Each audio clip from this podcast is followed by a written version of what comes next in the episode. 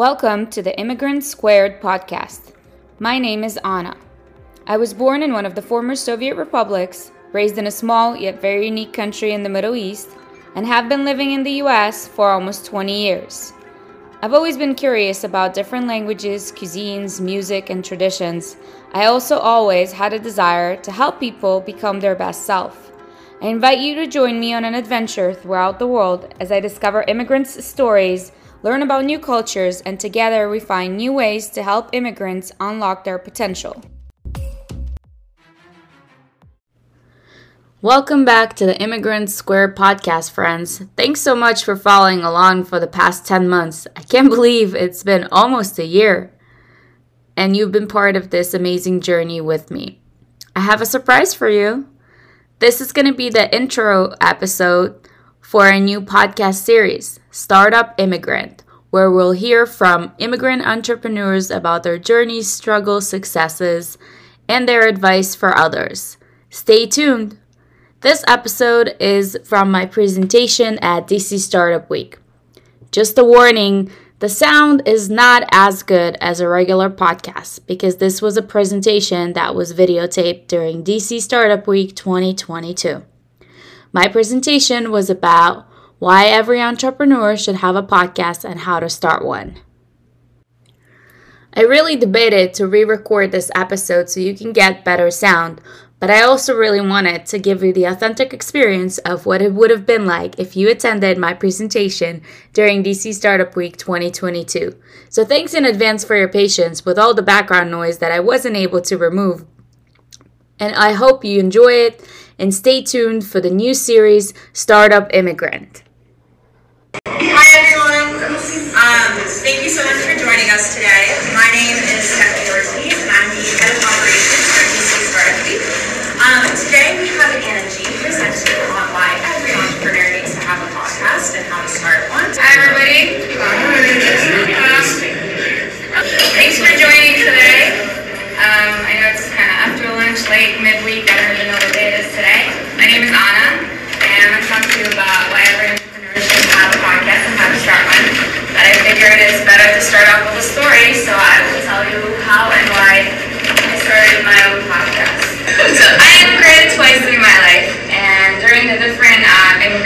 Experienced different struggles, right? And then when I came to the U.S., I um, was fortunate enough to come to the DMV area, which, as you all know, is super diverse, and met a lot of interesting people from a lot of um, cultures, and um, really developed a passion for cross-cultural communication. Then when I got after college into the workforce, I started experiencing other struggles as an immigrant. One of them was um, I was really shy about my accent. And every time I had to present and I had a word that I didn't know how to pronounce, I would automatically just, like, my tone would go quiet, and I was hoping secretly that somebody would pronounce the word correctly, loud enough, so I could pick it up and repeat it. Um, and uh, in the summer of 2019, I actually had um, an opportunity to speak at a diversity and inclusion panel in my corporate job, which was really unrelated, but um, I figured what can I talk about in diversity and inclusion that other people didn't talk about. There are two other women there, so I don't want to talk about being a female in security because that's my corporate career. So I started talking about the fact that sometimes diversity and inclusion is not something that is really um, obvious to the naked eye. Sometimes it's not until someone opens their mouth that you can hear that they're not from here, that they're different. And what we talked about in that panel is how um, employers should really um, accommodate people from those diverse backgrounds. And if somebody like me who is really shy about presenting, how can you help him to get over that and improve? Or someone who has other cultural norms and requirements to just make sure that you're open um, to that. So that was kind of my interest in that field. And then um, I also just started a new corporate job. I know we all think entrepreneurs are cringe with corporate, but I actually do really like my corporate job. um, and I was building a team and I was just uh, busy and that kind of was, was on the um, on the side for me. And I um, fast forward to the pandemic, I had this light bulb moment. I mean, how many of us had this like light bulb moment during the pandemic? Yeah. and came up with the greatest ideas. So I was reading a book, and I really, really, really recommend this book on mental toughness. It's one of the Harvard Business Review's uh, books. And at the end of the book, when I uh, finished it, the one quote that stuck with me is that adversity leads to inventiveness. I came up with this idea for a Can you say that business. one more time? Adversity leads to. Inventiveness. Yes. So I came up with this uh, business idea, but I wasn't really set on it yet. So then in the summer, I took this entrepreneurship 10-week course, and I was in the pitch competition, and I was one of the 20 finalists. But I still realized that I need to do a lot of research for my business idea. And then one of my friends said, well, why don't you start a podcast? So I started uh, this podcast, which is basically um, part of the business idea to help immigrants, children of immigrants, and refugees to unlock their potential. To make sure that people, like if you were there on the first day, and Hima Hartstock was talking about her accent and not being able to pitch her business because of that, that I really cringed when I heard that because I want to make sure that immigrants and people who have accents don't feel shy to pitch their business ideas just because they might mispronounce something. So before we go into why you should start your podcast, can I ask you, all of you, what's on your mind as entrepreneurs? What's something that, like, a problem you're trying to solve right now? Anybody wants to share? Anything that is really occupying your mind? Anything that's super important? Go ahead. A, a problem is um, that a lot of folks with invisible disabilities or chronic conditions um, don't get the accommodations they need on the job. Um, so I kind of started recording, interviewing with different people um, that are having that experience or employers that are trying to solve that. And I want to maybe do something with those recordings in like a series. So you have a podcast. Yeah, like I, I've done a podcast before, but it was hard to keep. It was on a separate thing, um, but it was hard to keep doing it bi-weekly. So I think with this new podcast, I want to just release like series um, or seasons um, that people can like binge or listen to as they want to. That's awesome. It's, a, more about how to do that. And we'll talk about also one of the important things is like how to keep listeners uh, uh, coming back. So for your business today, what are some of like the most important things in your business? Just think about that and keep it in your in the back of your mind. So some of the reasons I think that um, I hope to pitch my business idea next year on DC Startup Week, but for now, just keep it a secret. um, but uh, I think one thing that uh, podcasts can help entrepreneurs is uh, it's a lot of storytelling. I mean, think of it as just like you giving your pitch for your business, right? You're telling a story, you're telling it quick. You can decide how long you want your podcast to be, right? The other thing is building rapport. So I started my podcast in January, and there was an organization that I really, really wanted to interview, and I reached out in December before I even had an episode, before I had a landing page, nothing at all. I said, hey, I'd like to interview you. This is what I'm doing. Interviewing immigrants, children of immigrants, organizations that work with immigrants. Um, silence. And then in August, after I interviewed a well-known organization that works with immigrants, that same organization emailed me back. And you can see on LinkedIn, I emailed her in December of 2021. She emailed me back in August. She saw that I interviewed a very well-known organization that she worked with as well, so she felt like I had, you know, credibility, right? The other thing is research. I mean, that's one of the biggest things that I'm doing right now with my podcast is I'm getting so much free research data for my business idea. Community, I mean, we talk about it all the time, right? As entrepreneurs, we heard it every day during our sessions. Like, nobody works alone. We build together, and through a podcast, you can actually build a community. The other thing is, a lot of us are looking for funding and resources. So think about it if you start a podcast. You can interview VCs, you can interview um, other people who you can partner with and, and find funding together. So when we're thinking about um, starting a podcast, I think the first two things we need to do is brainstorm ideas, obviously, and then research the audience. So if we start brainstorming, kind of similar to the questions I just asked you, what are your biggest concerns in your entrepreneurial journey? Think about that.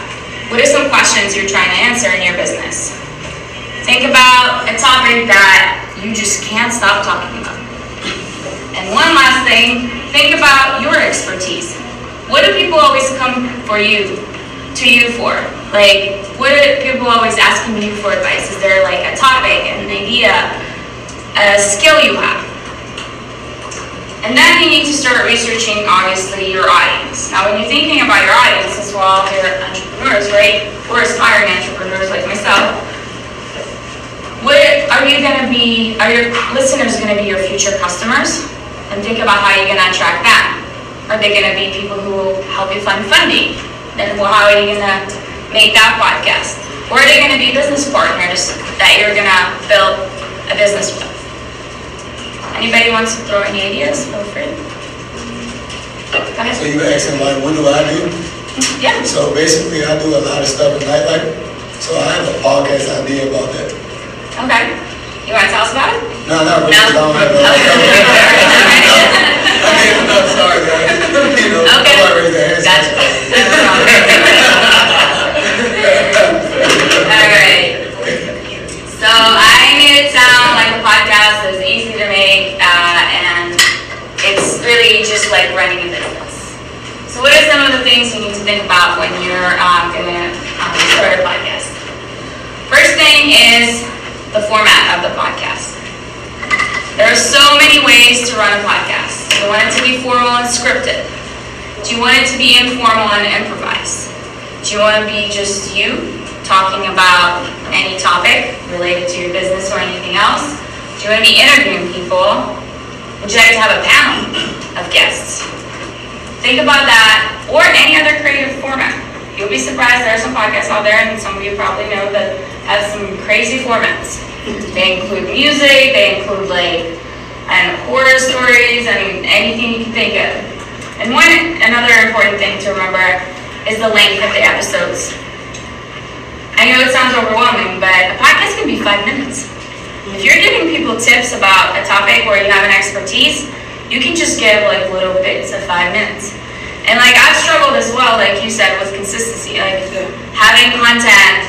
Try to like record in advance several episodes so then you can prep them and release them. And sometimes you gotta take a break. I mean, life happens. My last podcast was posted two weeks ago. I try to post every week, but life happened. So that's totally okay.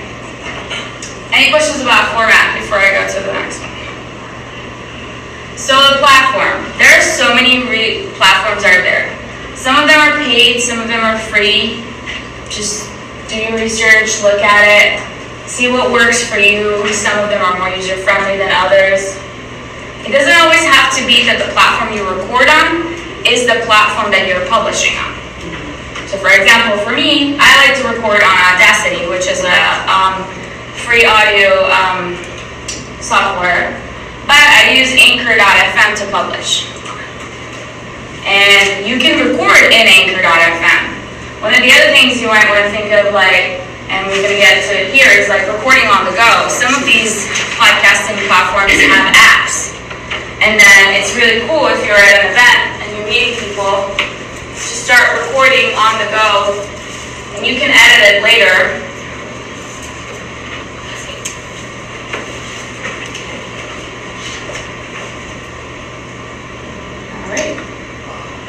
It's getting there. Go ahead. Um, I've used uh, Anchor for like a previous podcast and like YouTube Live. Um, I was just curious why you record on Audacity and then import it to Anchor. Yeah, absolutely. So, um, a couple of reasons. One is I feel like the editing, I mean, it's not to like, I mean, I love Anchor, no, no offense, but there are a lot more options for um, editing and, and editing things um, in Anchor, um, in Audacity. There are a lot more options for, for editing, for uh, reducing the noise, adding different sound effects. There's a lot of that because it's an actual like audio software. So uh, that's why I like to do it in Audacity and then I import to Anchor. The other thing I encountered is I record my podcast virtually, so my guests, and sometimes Audacity will crash on me. So I record also in um, Microsoft Teams or Zoom or whatever it is you're using. And then I just pull, um, because my podcast is only audio, no video, so I just pull the audio from there and upload it into Audacity and, and then edit it, export as an MP3, go to Anchor, or wherever other platform you're trying to use.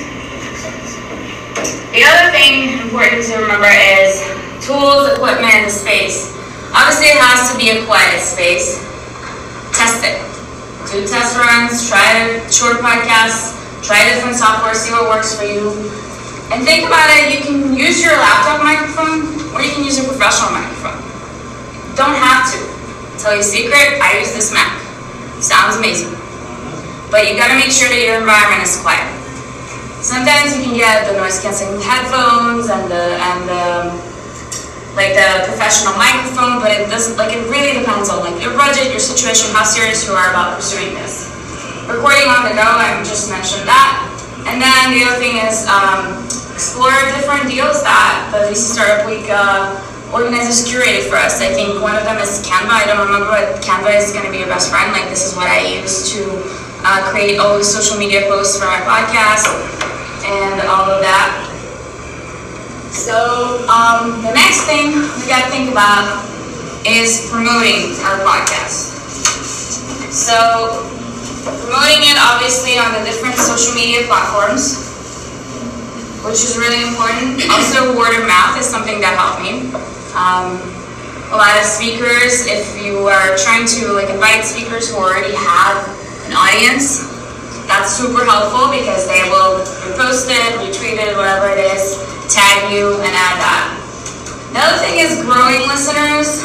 I think it's important to um, interact on your social media and talk in between when you're publishing the podcast episodes about those topics. So for me, like I try to add little bits and pieces and tips about immigration and immigrant stories and struggles and advice in between my episodes. Obviously now with social media we can make it super interactive where you're like asking people questions, they're answering you, and things like that.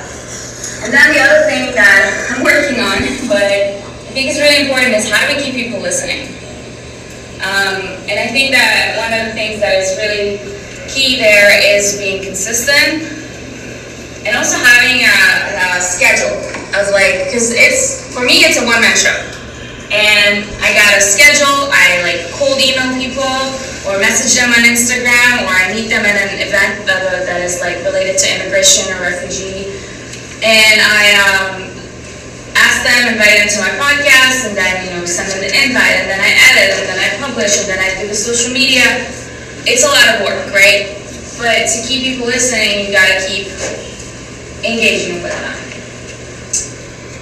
So that's that. I can take questions. This is the QR code for my uh, website where you can find links to my podcast episodes and my social media accounts. If you have any questions, feel free to email me. This is my email, but everything is on my website.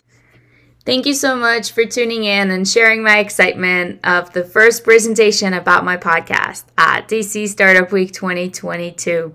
If you have any questions about the presentation or want the slides, please feel free to email me at info at alisadel.com. I'll link my website and email in the notes of the podcast. Please stay tuned for next week's first episode of Startup Immigrant. Have a great week.